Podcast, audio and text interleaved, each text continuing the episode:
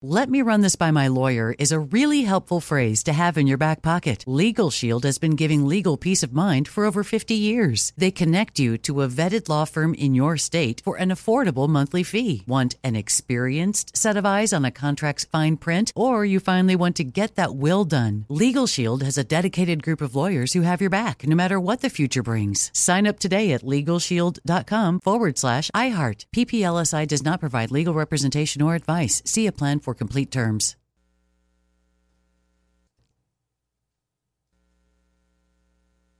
I'm Diosa. And I'm Mala. We are the creators of Locatora Radio, a radiophonic novela, which is a fancy way of saying a, a podcast. podcast. Welcome to Locatora Radio, Season 9. Love at First Listen. We're older, we're wiser, and we're podcasting through a new decade of our lives. This season, we're falling in love with podcasting all over again and getting to the heart of our stories. We're going places we've never gone before, and we're bringing you along with us. With new segments, correspondence, and a brand new sound. Season 9 is kicking off with an intimate interview with Grammy Award winning singer songwriter Natalia Lafourcade. What's giving you hope right now? Well, when I see what music does to people, it gives me a lot of hope. If you liked Locatora before, you're going to love season 9. Subscribe to our show and you'll see why Locatora is your prima's favorite podcast. Listen to Locatora Radio as part of the My Cultura Podcast Network, available on the iHeartRadio app, Apple Podcasts, or wherever you get your podcasts. More Than a Movie is back with season two. I'm your host, Alex Fumero, and each week I'm going to talk to the people behind your favorite movies. From The Godfather, Andy Garcia. He has the smarts of Vito, the temper of Sonny, the warmth of Fredo, and the coldness of Michael. To the legend behind La Bamba, Lou Diamond Phillips. When I walked in, I didn't think I had a shot at Richie because John Stamos' picture was already up on the wall. Listen to More Than a Movie on the iHeartRadio app, Apple Podcasts, or wherever you get your podcasts. Hi, I'm Michael Rapaport. And I'm Kibi Rapaport. And together we're hosting Rapaport's, Rapaport's Reality, Podcast. We have a passion for reality TV, and we're inviting you into our living room. We're dissecting the drama, and we're giving praise to the single greatest form of entertainment on television today. That is right. Reality TV is the greatest form of entertainment on television today. Listen to Rapaport's Reality starting May 8th on the iHeartRadio app, Apple Podcast, or wherever you get your podcasts. KFI AM 640. You're listening to the John and Ken Show on demand on the iHeartRadio app.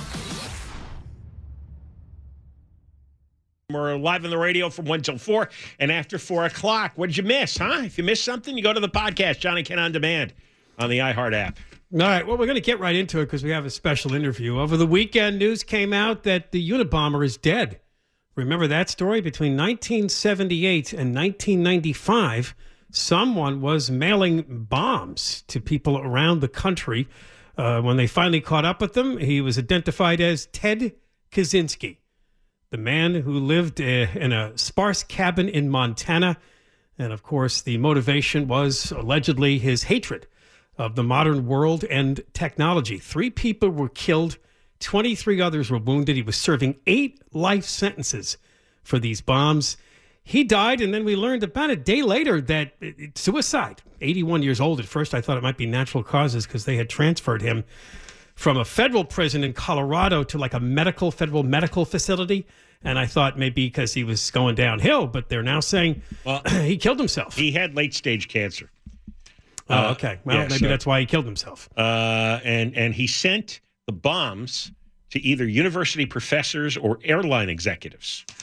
And is, I just learned, hence the name Unabomber. That's right. For university airlines. Yeah. yeah. And we're, right. So we're going to talk now with um, Jonathan Epstein. Uh, yes, we're going to talk with Jonathan Epstein. His, his, father was one of the victims. His father did survive the bombing, but it was atrocious. His father was Dr. Charles Epstein, a University of California at San Francisco geneticist. All right, let's get uh, Jonathan Epstein on. Jonathan, thanks for coming on with us. Thanks for having me. Yeah, one of the things I just read in the story about you, Jonathan, is you were hoping that that was your last interview we were going to do about this, but you agreed to come on our show. We appreciate that. Thank you for doing that. Yeah, absolutely. That statement was a little premature, perhaps. Yeah. Well, I mean, there's been interest in this for almost 30 years now, ever since the world became aware of the Unabomber. And actually, his bombings go back, what, about 45 years. Um, so you've been living with this, you know, a, a big percentage of your life. Did you have a particular reaction when you heard he was dead? Yeah, I mean, I guess you know, I was I initially felt glad about the news. Um, it's not great when anyone dies in in general, but you know, my hope was, and what prompted my statement about interviews is that we'd pro- we'd finally be able to put this chapter of our lives uh, to a close. It's you know, it's been a while. It's been 30 years. My father was the age I am now when this happened. Yeah, let's talk about that. And your father, of course, has since passed away, but he did survive this bombing. What did he do at UCSF? So my father was head of um, human genetics. He started out his career um, bringing um, healthcare out to rural areas, in particular the amniocentesis procedure, which was new at the time. Um, but he ended up developing a, a specialty in Down syndrome and really trying to understand how having an extra chromosome uh, manifested the way it did. And as part of that, uh, instituted uh, the first um, people that did genetic counseling who helped parents that uh, had or were would potentially have um, children that had um, you know not the normal set of chromosomes and help them get through that uh, experience.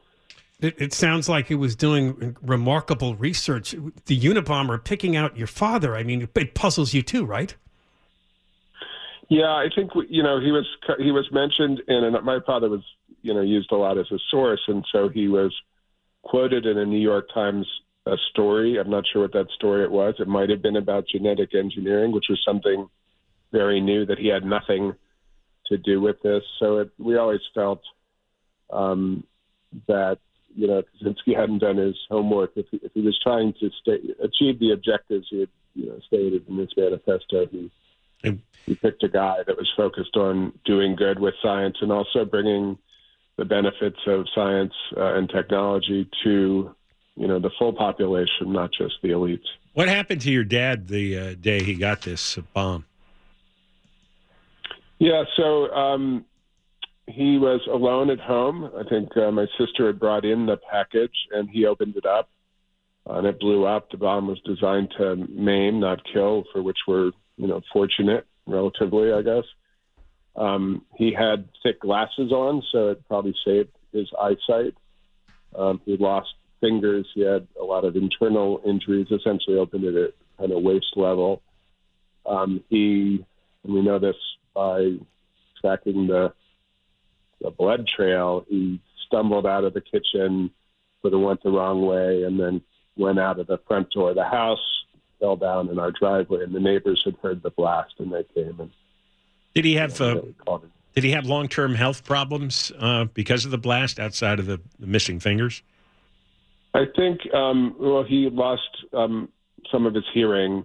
Um, he had a lot of pain from the internal injuries over time, but I do feel that over, and you know, it took years to get his hands back in shape. But you know, by the end of his life, I think he was, you know, other than missing some hearing and not having some fingers, which isn't great when you're a cellist. Um, you know, he was able to live a full life. Uh, now, were you were you and your family aware of the Unabomber? I mean, the attack on your father happened a bit late in his bombing uh, history, 1993, and he was arrested a couple of years later. Were you were you aware of him being out there? I was not. I never heard of the guy before, and my father was the first in what became the new string of bombings. So it really had no historical context. Had never heard of the, that name uh, until the FBI came calling to the house and and clued us in that this this might be the. Yeah, he took some time off. Kaczynski did from doing this, as I recall, and then there was a string of them later before they caught up and, and arrested him. That's right. Did you uh, read his manifesto? Because that that consumed the whole nation when it was published published in the New York Times, I think, and that's what led to his yeah, capture. Yeah, he had a distinctive writing style, to say the least. I read some of it. I have not read the the full manifesto. How did your father feel about uh, you know catching Kaczynski and the punishment and all that? Uh, I never really got my father's viewpoint on it. Obviously, they were glad he caught him, caught uh, Kazin, they caught Kaczynski. Uh, my mother was, you know, very obviously and, and rightfully um, upset and angry about the whole thing. And she was upset that he pleaded out. She wanted him to be confronted in court by, you know, the results of his actions and felt he took the easy way out, as he may have just done so by committing suicide. Yeah, I, I, we appreciate you talking about your dad. I see here also in the story we're looking at that you don't want your father to be remembered as a Unabomber victim. You want him to be remembered for what he did to, for science. Yeah, it was always this kind of um, dual-edged sword. I, I think, you know, it was hard for him not to be identified in that way because he he was a victim, and it was a a pretty small group of people, and he was fortunate to to survive. But my father was very, you know, one of the top geneticists in the country. He went on to be the initial scientific advisor and, and later the chairman of the board of trustees for the Buck Institute, which is a leading um, institute focused on age research or aging research and why why getting old does what it does to us because there was a connection between Down syndrome and aging. Mm-hmm. Um, and so, yeah, he was very accomplished. He had more than 500 scientific papers to his name. And um, you know, ultimately that and the books he wrote on medicine that we hope will be his legacy. And he was he able to continue a lot of his work after the bombing? He did after a while. Uh, after you know a couple of years of recuperating, he went back uh, to his lab, uh, and he, he actually was able to play the cello again. You know, on a personal life yeah. basis, they made special bows for him that he could hold uh, despite his missing appendages. Um, but yeah, he he went full long into research, and if anything, you know, he when this happened, he was 59, my age, and was at a point in his career where he's you know kind of wondering, hey, what's this all been for? When the you know the the one perhaps silver lining, if that's even a real thing in this case, of the incident was that he got thousands of letters from people whose lives he had positively impacted by his work in genetics and genetic counseling, and I think that fueled him to do you know another ten years of. Yeah, yeah. Most people never get that. Nothing even close to it. Uh, well, listen. Thank you very much for coming on with us and uh, talking about your father and talking about uh, that terrible time. Pe- people, people shouldn't get, forget, you know, the victims in these cases. Jonathan Epstein, uh, he's the son of uh, the UC San Francisco geneticist Dr. Charles Epstein, one of the Unabomber victims. He survived the mail bomb that exploded. Uh, Just a geneticist who's doing great work on Down syndrome, and uh, that's why uh, the, the, wild, crazy guy Kaczynski sometimes didn't. Uh, I, obviously, what he was doing was wild and crazy, but even picking some of his victims just seemed really remarkably weird. You know, there's a there's a TV reporter quoted in a story covered the the, the uh, court case at the time, and uh, he would look at us sitting there and nod and smile, almost like we were going to have coffee with him that day. Uh, he was just, you know, he was extremely mentally ill with this bizarre obsession. About All right, we got a little bit more uh, coming up next on Kaczynski. Uh, he was at one time uh, sort of a professor at UC Berkeley and his students, uh, most of them didn't remember him because he didn't like to talk to people. Obviously, he hated humanity. So uh, we'll talk a little bit more coming up. John and Ken, KFI AM 640, live everywhere, the iHeartRadio app. You're listening to John and Ken on demand from KFI AM 640. We're on the radio 1 till 4 after 4 o'clock. What'd you miss? Go to the iHeart app for the John and Ken podcast. And, uh, you know, one adds to the other. You do the radio show, whatever you missed, you do the podcast. All right. Well, the Unabomber is dead. He apparently killed himself in a federal medical type prison uh, back east at the age of 81. John said what he had late stage cancer of yeah. some kind. Yeah. Ted Kaczynski came from Chicago, but he does have ties to the West Coast. He was obviously a math whiz, and uh, he got a scholarship at Harvard. At 16, he went to Harvard, and then from there, he moved to the University of Michigan for a advanced degree in math. And then in 1962, he eventually landed as an assistant math professor at UC Berkeley. He was just 25 years old and on a tenure track already. Now, you had mentioned earlier that one of the reasons they were able to nab the Unabomber, Ted Kaczynski, is because the New York Times published his manifesto. It was his brother, David Kaczynski, who recognized the work of his own brother and uh, basically turned him in. And that's how they tracked Ted Kaczynski down and arrested him back then. Um, there's a few memories that people came up with, but when he was a math professor at UC Berkeley, a lot of people could not remember him because he was antisocial. He didn't really want to relate to people or to anyone else. In fact, the guy that ran the department at the time had no recollection of Kaczynski being, being a professor there. He was just very withdrawn. He lived in a cottage behind a main residence in a quiet residential neighborhood and pretty much kept to himself. Uh, even students complained he would not answer questions. He just read out of the textbook. Imagine a professor that doesn't answer questions, and the idea is for you know students to Yeah. be very inquisitive and to uh, really know- ask you a bunch of questions You to know- further their learning. It's like I didn't want to answer questions. Now that I've had three sons go through college, you have no idea how many freaks are college professors. Are Hmm. like like out and out weirdos. And because I've seen some videos of them teaching.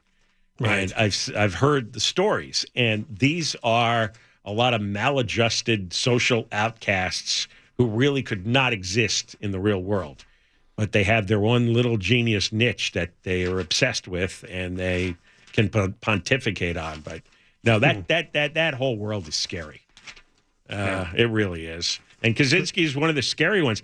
The the thing that was most fascinating, and I remember I remember reading a book on Kaczynski, and and and this popped out in uh, one of the news stories this weekend. Um, when he was, uh, I guess, at Harvard, he was part of a psychological experiment run by a professor, Henry Murray. Murray was later accused of running what amounted to a cruel human experiment on young adults. His goal was to subject them to extreme stress to see how people responded to trauma. So Kaczynski mm. spent 200 hours in the experiment absorbing all this verbal abuse. The verbal abuse focused on each subject's weaknesses and triggers. And then you'd have to watch yourself being berated. And he spent 200 hours. I don't know if that had any effect on his on his behavior. Behavior, I right. Gave him some kind of a breakdown. It, I mean, there- I mean, there's a great example. Who the hell would think of that? Yeah. And then and then carry it out. He eventually leaves Berkeley and uh, he moves back home with his parents for a while in Illinois. But as we now know, he ended up in a cabin in Montana. And that's where they caught him in 1996. Uh, he struck California several times with bombs. In fact, they did think he had some kind of ties to UC Berkeley because there were two bombs detonated in a place called Cory Hall at Berkeley, the only location the Unabomber hit twice. And one of them was an electrical engineering professor who, in 1982, picked up an item that looked like a tool in the break room. It was a pipe bomb. He, was, he got wounded in the face with shrapnel. He did recover. And then in May of 85, a graduate student went to open a package left in the computer lab. That caused severe damage to the man's hand and arm. Uh, so between 1978 and 1995, Kaczynski targeted California four times, twice at Cory Hall and twice in Sacramento, killing a computer store owner and a timber industry lobbyist. You can really see he was really all over the place with his targets. Yeah. A computer store owner? I mean, really? Not that any of this is right, but it's like the, the bizarre It- it- madness that overtook him. Yeah. Uh, he, he lived in a cabin. It was 10 feet by 14 feet. Filled with- Plywood and tar paper, right? Yeah, filled with journals, a diary written in code, explosive ingredients, two bombs, and he hated that people thought he was mentally ill, and he refused to let his lawyers defend him with an insanity defense. He eventually Well- pleaded guilty rather than plead insanity. Because with his philosophical take on what was happening to the world, he's He- not insane. We are. Yeah, no, he thought he was right. He thought technology was was destroying the world Yep. and uh, destroying humanity. There was another story I read. He was corresponding with a man who wrote books. I don't know, they were travel books or something, but he asked a lot of questions about where can he find the most remote place. You know, ultimately that's what he wanted. And wasn't didn't his brother also live like in a ditch for a while or a bunker? He lived, yes, uh, underground in a bunker with a storm door as his roof. and he would pop open the storm door to uh, to climb out. And he was Yeah. living there at the same time that his brother is living in a cabin in Montana. In Montana, right? Yeah. So, eh, that's score one for genetics and running in the family. Polish immigrant parents. Uh, the answer was three. Three people picked the Unabomber to die in the John and Ken 2023 Goop poll. Good one. People, some uh, three people did remember that he was out there and he could die this year, and he did. Uh, more coming up. John and Ken, KFI AM 640, live everywhere. The iHeartRadio app. Let me just run this by my lawyer is a really helpful phrase to have in your back pocket. Legal Shield has been giving legal peace of mind for over 50 years. They connect you to a vetted law firm in your state for an affordable monthly fee. Want an experienced set of eyes on a contract's fine print? Or you finally want to get that will done? Legal Shield has a dedicated group of lawyers who have your back, no matter what the future brings. Sign up today at LegalShield.com forward slash iHeart. PPLSI does not provide legal representation or advice. See a plan for complete terms. More Than a Movie is back with season two of the award winning film podcast, and this time with a lot more movies. I'm your host, Alex Fumero, and each week I'm going to talk to the people behind some of my favorite movies. From The Godfather, Andy Garcia, He has the smarts of Vito, the temper of Sonny, the warmth of Fredo, and the coldness of Michael. to the OG Spy Kid, Alexa Penavega, You had Carla Gugino, who's the coolest mom ever. You had Antonio, who's handsome, amazing, charismatic, and then Carmen and Junie. I felt like a lot of other kids felt like this could be me. To the legend behind La Bamba, Lou Diamond Phillips. When I walked in, I didn't think I had a shot at Richie because John Stamos' picture was already up on the wall. Every episode will feature interviews with the biggest actors, directors, writers, and producers behind your favorite films and tap into the history of Latinos in film. Listen to More Than a Movie as part of the My Cultura Podcast Network, available on the iHeartRadio app, Apple Podcasts, or wherever you get your podcasts. Hi, I'm Michael Rapaport. And I'm Kibi Rapaport. And together we're hosting Rapaport's Reality Podcast. We have a passion for reality TV, and we're inviting you into our living room. We're talking tea, we're dissecting the drama, and we're giving praise to the single greatest form of entertainment on television today. That is right. Reality TV is the greatest form of entertainment on television today. Here are some examples of what you'll hear from us on Rapaport's Reality Podcast. This is where we discuss all things reality TV, all things popular culture. And a little bit of Rapaport's reality, the A reality of bit. us. We're a figuring out. And if we had been recording these last four or five days, Ooh. it would have been, Ooh, would've been the podcast would have taken a, a, a left turn. Listen to Rapaport's Reality with me, Michael Rapaport, and my wife, Kibi Rappaport, starting May 8th on the iHeartRadio app, Apple Podcast, or wherever you get your podcasts.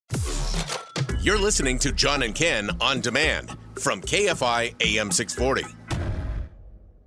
Well, tonight, uh, Fox News is scheduled to air in its entirety the interview that Sean Hannity did with Dippity Do. I've decided this is another tactic of Gavin Newsom's, Yeah. along with the whole mystery of whether or not he's running for president. We've been through that before, but he wants to be the one that's different on his side of the party or the aisle. He wants to challenge. He He's thinks good. it's cool He's- that he goes on Twitter and picks on Ron DeSantis in Florida. Yeah. He's not spending much uh, time on uh, California's disaster, is he? I mean, he's like Garcetti. Garcetti was He's a lame duck. done right? after the first term. Yeah, I know. He just got reelected, though. so what? He's And- done. and he's he's done- done being he's- governor of California. There's bigger things ahead. Yeah. Uh, like Garcetti, there's not.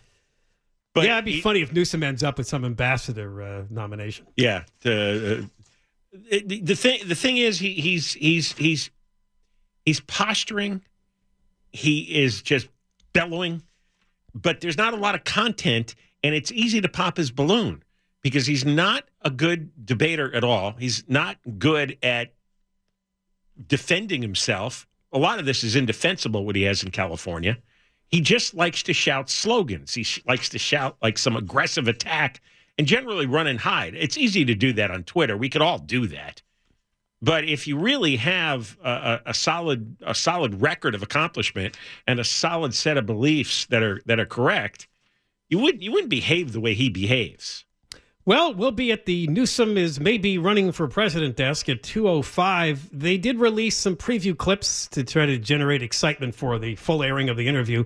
It was recorded over the weekend, I think, in Sacramento. So we'll play some of them. They deal with Biden's mental capacity and Newsom's relationship with Trump, and then the whole Ron DeSantis and the migrant flight thing. We'll get No. to that after the news at two o'clock. There should be some good stuff in there. Now, John had mentioned this story on Friday, so we did some digging over the weekend. And yes, it is real. Whether or not it's carried out is still uncertain. But there is a plan in Ireland to cut back on 200,000 cows. 200,000 cows to help them meet their climate goals. There is um, an obsession among these uh, religious fanatics with the farts of cows, with the methane that comes out of cows. You know, we, we all blow out a little methane every day. It's just a, a natural byproduct of the digestive system in mammal in mammals. But because camels, uh, camels, cows live outdoors and they eat all day, yeah, they pass gas all day, and they belch, and they belch. Don't forget cow burps, cow burps, cow farts, all the gases coming out of the cow. They claim, and I don't even believe this. I, I've, I've decided that I believe almost nothing anymore. The idea that that the cows are a big driver of their climate war, the, you know, their global warming obsession, is getting a little nuts. Um, they'd like to turn the world vegan. No, easy there. No, they really would. And that's an And- important distinction because that includes dairy. In fact, I remember growing up and hearing that people loved Irish butter. They thought, and apparently it's become very good in the last uh, 10 years. Uh, butter from Ireland. Do you ever see the products in stores? Yes. Uh, so that's so it's not just about eating the meat; it's about the dairy products No, too. They want the cows not to exist. Butter and ice cream. You know, uh, ca- uh, you know all these cows were, were were conceived for the purposes of food, right? So they they want them not to exist, and because uh, right, you, they can't exist because if they did, they'd keep farting. Correct?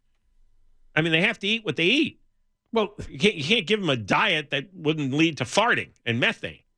This this comes from the Irish agriculture minister. In fact, John, I'm looking at agweb.com for the latest on this.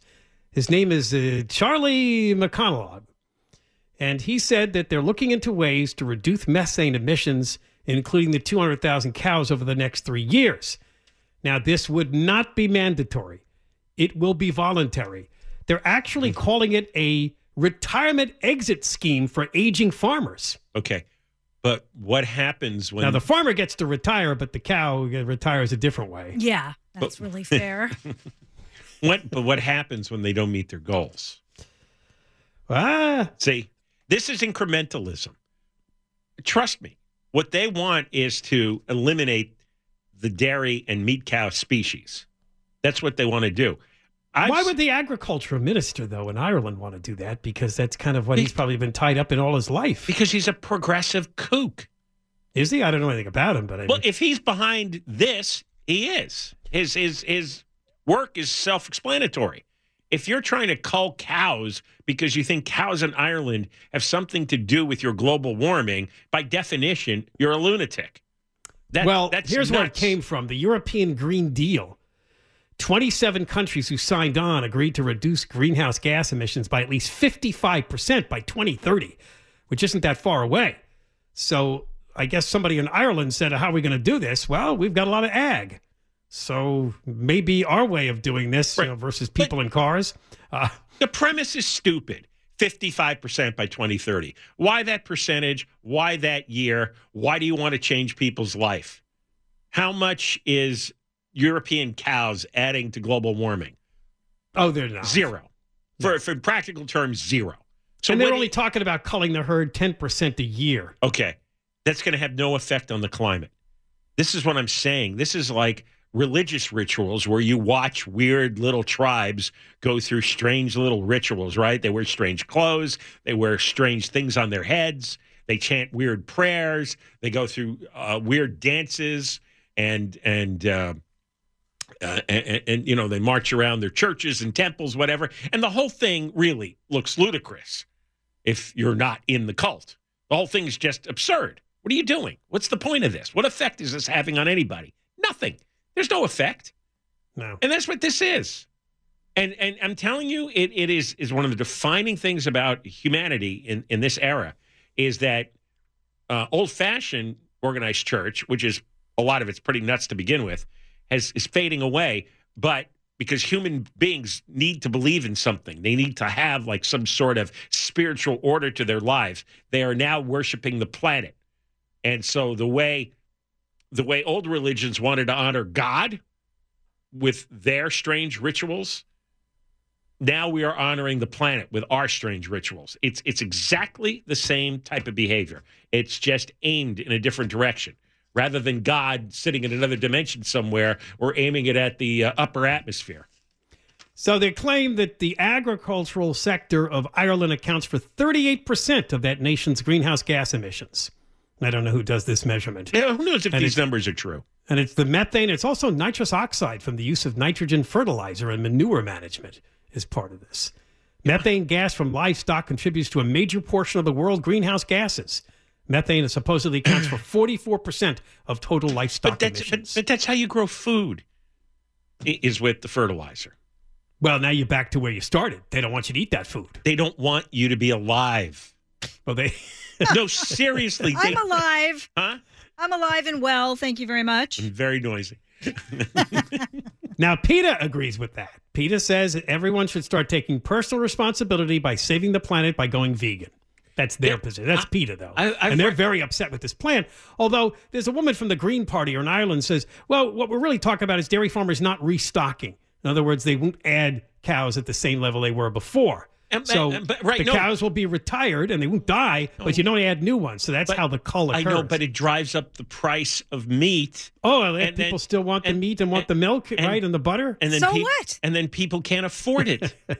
So then they have alternatives or they eat less. there are no alternatives. There, there are. Mm-mm, no. There, there are. There are avocados and That's fava right. beans. No. It, absolutely. Lentils. Garbanzo beans. There's plenty to eat. That's Kale. a decision, right? I mean, look, if if you want it bad enough, then you're going to pay the higher price. Why should meat eaters be punished with this manipulation? I don't have an answer for that. well, I don't Or have one that I want to say. you jumped in. I gave you the floor, and you just. I, I, I, I'm, I'm taking the fifth. Okay. All right. Must be something awfully rude. All right. Uh, when we come back, the other side of this, uh, the attempt at getting people to eat meat alternatives, you won't believe how much this has colossally collapsed. We're talking about uh, some of the purveyors like Beyond Meat. We'll tell you that story coming up. John and Ken, KFI AM 640. We're live everywhere, the iHeartRadio app. You're listening to John and Ken on demand from KFI AM 640. KFI AM 640 live everywhere on the iHeartRadio app. Yeah, we're on from 1 to 4. And if you miss anything, you can pick it up. You uh, check out the on demand podcast at KFIAM640.com or the iHeartRadio app. And leading off the 2 o'clock hour, we'll drag out the uh, one of the latest desks we have. Gavin Newsom is running for president, is maybe running for president, or is not running for president. Take your pick. Uh, he made a big appearance sitting down with uh, the enemy, I guess, Sean Hannity of Fox News. He's so in-depth interview. So brave, so courageous. Yeah, he wants to show you. He'll walk right into the lion's den and he'll Yeah. take them on, John. Right. We've got to organize. What does it say in this clip we have in the desk? From the bottom up, not the top down. Because Sean Hannity is so frightening. wow. We'll see if he uses any. What we have are clips. They're just short Promotional clips. clips. Yeah, the whole interview runs tonight, and we'll probably have more tomorrow uh, to choose from. But uh, we do have a few about Biden. Uh, we have one about Biden. We have one about, uh, and we mentioned this a few weeks ago. Newsom likes to brag about how great a relationship he had with Trump when Trump was president. And then the last one is about, of course, the migrant flights by Florida Governor Ron DeSantis. Maybe the El Segundo Times also did a story on that over the weekend, which is worth talking about too next hour. Maybe egomaniacs just have a natural affinity for each other. That could be Trump and Newsom. Yeah, yeah. I think. Well, like you said, they both wanted something, right? Yeah, it was especially Newsom wanted money from the federal government. It was over the fires when Trump came out here a few years back. So uh, they they both could look good to use each other. Uh, we were talking in the last segment about a plan in Ireland to cut back on the dairy cow uh, population in that nation to do something about climate change. Four years ago, it was a company called Beyond Meat. Remember the two biggies, Beyond Meat and Impossible? I actually saw a commercial yesterday for Impossible. I hadn't seen one in years. I was like, wow, they're trying to make a comeback. Uh, there was just wild interest in these two meat alternative producers. Hmm. The idea that you could get all the flavor of a hamburger, but without the beef and the eh. bad health effects of eating beef. There's not bad health effects of eating beef. well, is that's how they marketed But it. But that was lies. Everything about this product is lies. It didn't taste like beef. It doesn't have the nutrition of beef. Beef is not bad for you. It, it, it's, it's just one lie on top of another on top of another, and this stuff takes root in people's. Why heads. do so many doctors say to do, not to eat a lot of red meat? a lot? Well, okay, but you do. You eat it every single day. Isn't that Yeah. a lot? Uh, I don't. No, I don't think it is a lot. what? but What's the definition of a lot? Every day? Why? Why is that? I, I, doctors say, what? What? what, and what- studies show maybe once a week. That's Once a it. week? Yes. Not seven days a That's week. It's her plan to get you down to once a Is week. Is it pop possible? My ancestors came out of the Polish caves, Mm-hmm. and most of my family lived long. We've got good genetics when it comes to longevity.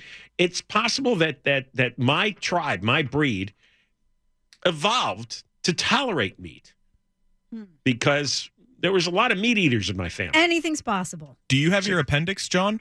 Yes. okay. Well, there you go.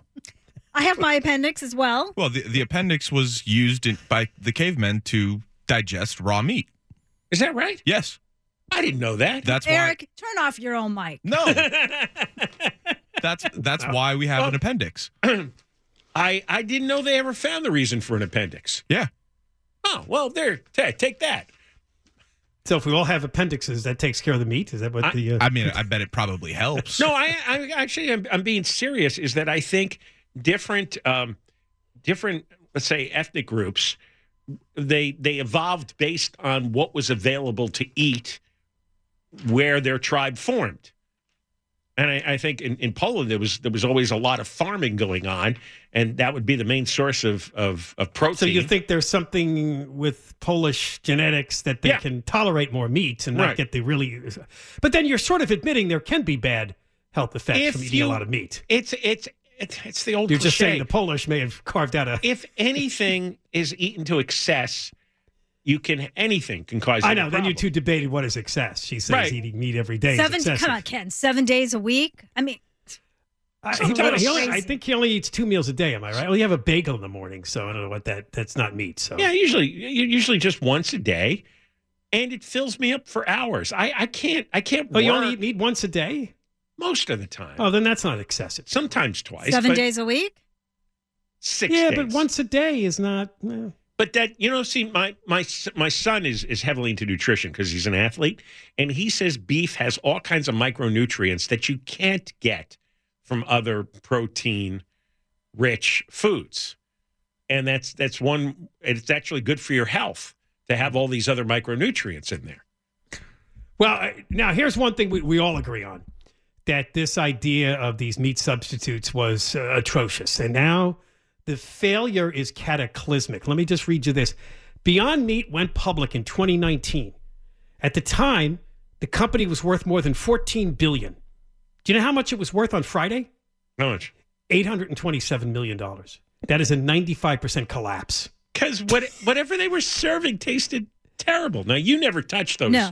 fake meats. No. I did. I went to Carl's Jr. and had one of them. I think it was Beyond Meat. Did it suck? It did not suck, but it was not impressive. Yeah. And I said I'd rather stick with a regular burger. It just didn't really. There was something kind of slimy about it. And then I think that's the one that has the peas in it, smashed mashed peas and stuff. And I mean, it didn't taste really bad. It just did not no, no, notice motivate me. And I say this a lot about restaurants. Oh, you want to come back here? You don't want to come back here, or are you neutral? And in that case, I was like, I'm not coming back for this. It was just Well, you're not alone. not a motivator. Beyond Meat, its shares have fallen 95% over the last four years. Now, nobody's nobody wants to bet any money on this because the product sucks. And It's- they talked to uh, uh, an agricultural economics professor at UC Davis who says part of the problem here is the way that they marketed this like it was going to cure all. That, and this is what you mocked when I first talked about this a few minutes ago, that they were trying to tell people you can get all the flavor and joy of eating meat without the harmful effects of eating meat. And he said they oversold it. They really gave people a, a bag of crap. Oh, here it is, Deborah Mark. Americans eat about three burgers a week. Hmm. All right, Three- now John's, okay, that's- John's above the average. Exactly. Three times a week versus six or seven. That's a big difference. I'm above average in many ways, Hmm. not just my meat eating. Okay. But this is a, this is one hysterical blog post from 2019. Americans eat three burgers a week, about. But if they switched just one of those beef burgers to a Beyond Burger for a year, that's like taking. this is too funny. That's like taking 12 million cars off the road for an entire year. The company wrote that in a blog post Yeah. in 2019. Because again, part of this was also about saving the planet because uh, beef uses water see, and energy, and I, th- those things are And there's the methane. I don't believe that. I think they made up that statistic. I that makes no sense. Why would that's that's that's absurd? Well, and I think they mean all Americans. So all, all the Americans that eat about three burgers a week, if they cut back to two, it couldn't be one, Yes. one American who cuts back to two burgers. If if we can just completely change humanity, Try a quinoa burger. when when I understand what quinoa is, I honestly don't. I had a get, quinoa salad yesterday. It's delicious. It's full of protein. It's it's like a grain, but it has a lot of protein. And oh my gosh, if you have fried quinoa, it tastes so good. But I have had quinoa burgers because I don't I don't eat the fake meat. and no, it doesn't taste like a burger because I don't want the taste of a burger, but it's amazing. And you get a lot of protein. So don't call it a burger.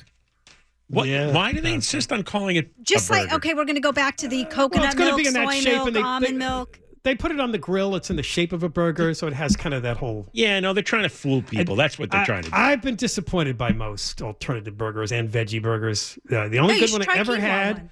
and I've mentioned this before, is Houston's restaurant had one, and I forget what they put in it, but it had that grilled ch- charred flavor too, which is what made it extraordinary. I'm not interested in this. I'm not interested in, in taking 12 billion cars off the road. really, I want to live my life. I don't think they understand how burned out most people are by this stuff. It's just All right. Speaking of burned out, we'll be at the Gavin Newsom is maybe sort of possibly running for president desk. He did do this interview with Fox News' Sean Hannity. We have some preview clips. Johnny Ken, KFI AM 640, live everywhere, the iHeartRadio app. and Deborah Mark live in the 24 hour KFI newsroom. Hey, you've been listening to the John and Ken Show. You can always hear us live on KFI AM 640, 1 p.m. to 4 p.m. every Monday through Friday, and of course, anytime on demand on the iHeartRadio app. Let me just run this by my lawyer is a really helpful phrase to have in your back pocket. Legal Shield has been giving legal peace of mind for over 50 years. They connect you to a vetted law firm in your state for an affordable monthly fee. Want an experienced set of eyes on a contract's fine print? Or you finally want to get that will done? Legal Shield has a dedicated group of lawyers who have your back, no matter what the future brings. Sign up today at LegalShield.com forward slash iHeart. PPLSI does not provide legal representation or advice. See a plan for complete terms. I'm Diosa. And I'm Mala. We are the creators of Locatora Radio, a radiophonic novela, which is a fancy way of saying a, podcast. Welcome to Locatora Radio, Season 9. Love at first listen. We're older, we're wiser, and we're podcasting through a new decade of our lives. This season, we're falling in love with podcasting all over again. And getting to the heart of our stories. We're going places we've never gone before, and we're bringing you along with us. With new segments, correspondence, and a brand new sound. Season 9 is kicking off with an intimate interview with Grammy Award winning singer songwriter Natalia Lafourcade. What's giving you hope right now? Well, when I see what music does to people, it gives me a lot of hope. If you liked Locatora before, you're going to love Season 9. Subscribe to our show, and you'll see why Locatora is your prima's favorite podcast. Listen to Locatora Radio as part of the My Cultura Podcast Network, available on the iHeartRadio app, Apple Podcasts, or wherever you get your podcasts. More Than a Movie is back with season two. I'm your host, Alex Fumero, and each week I'm going to talk to the people behind your favorite movies. From The Godfather, Andy Garcia, He has the smarts of Vito, the temper of Sonny, the warmth of Fredo, and the coldness of Michael. to the legend behind La Bamba, Lou Diamond Phillips. When I walked in, I didn't think I had a shot at Richie because John Stamos' picture was already up on the wall. Listen to More Than a Movie on the iHeartRadio app, Apple Podcasts, or wherever you get your podcasts. Hi, I'm Michael Rapaport. And I'm Kibi Rapaport. And together we're hosting Rapaport's, Reality Podcast. We have a passion for reality TV, and we're inviting you into our living room. We're dissecting the drama and we're giving praise to the single greatest form of entertainment on television today. That is right. Reality TV is the greatest form of entertainment on television today. Listen to Rapaport's Reality starting May 8th on the iHeartRadio app, Apple Podcast, or wherever you get your podcasts.